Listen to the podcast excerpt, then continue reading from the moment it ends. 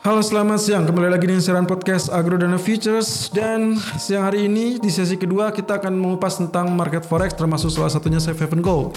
Kita awali dengan Safe Haven Gold di jam 11 lewat 20 menit waktu Indonesia bagian Barat. Running price berada di 1701.70 Dan area high 1707.50 dengan uh, terendah di 1700.70 Jadi sempat naik lalu kemudian tergelincir ya dan kalau kita lihat dari candlestick di daily chart uh, tanggal 5 Mei bentuknya sebetulnya spinning top. Jadi 50-50 bisa naik bisa turun.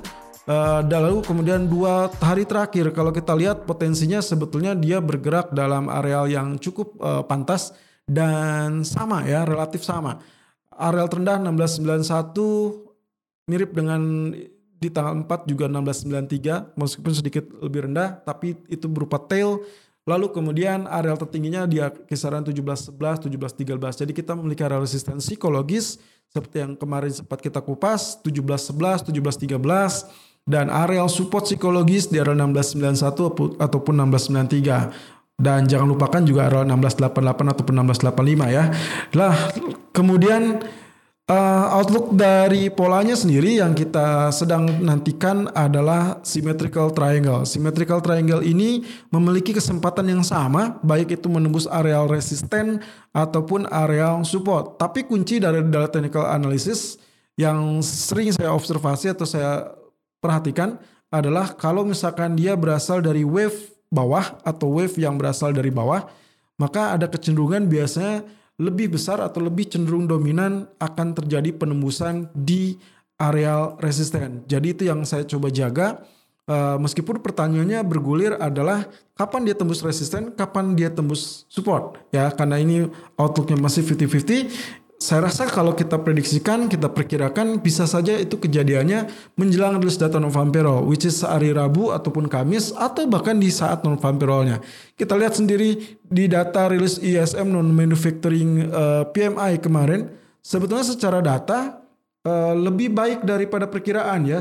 Perkiraannya 36.8, sementara rilisnya di angka 41.8. Itu yang menghebatkan emas sempat tergelincir adanya penguatan dolar. Tapi kalau kita bandingkan dengan previous itu masih di bawah 50 ya, masih di bawah 50. Artinya kalau di bawah 50 itu area kontraksi masih cukup menunjukkan uh, ekonomi AS yang cukup suram.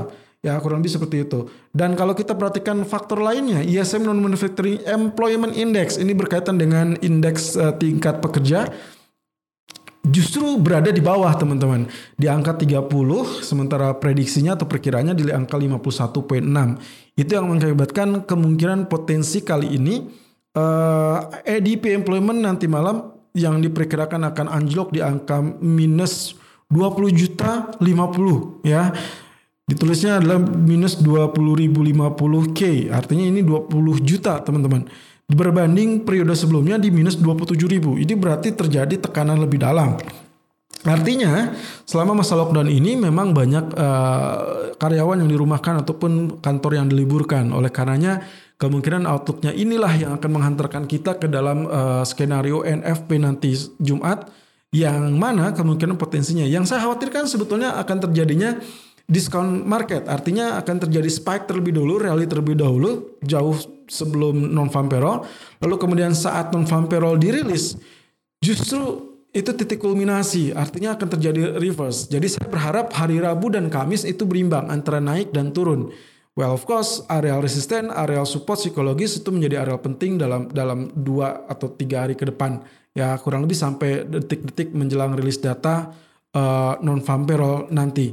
Ya, jadi uh, skenario nya seperti itu, tapi berdasarkan data yang ada EDP, jadi saya memperkirakan untuk hari ini saya lebih kecenderungannya lebih prefer untuk mencari area buy. Area buying sendiri saya beranggapan 1696 ataupun 1697 masih menjadi area support yang cukup tangguh meskipun sempat terjadi tail beberapa kali di 1691 ataupun 93 ya. Tapi saya kali ini di 97 atau mungkin mendekati area tersebut silakan lakukan buy. Target pertamanya 17.03.50, target keduanya 17.11.20. Stop loss di area 1689.00. Detailnya Anda bisa lihat dalam channel YouTube kami Agrona Futures Official dan jangan lupakan bahwa itu adalah area intraday, artinya untuk short term.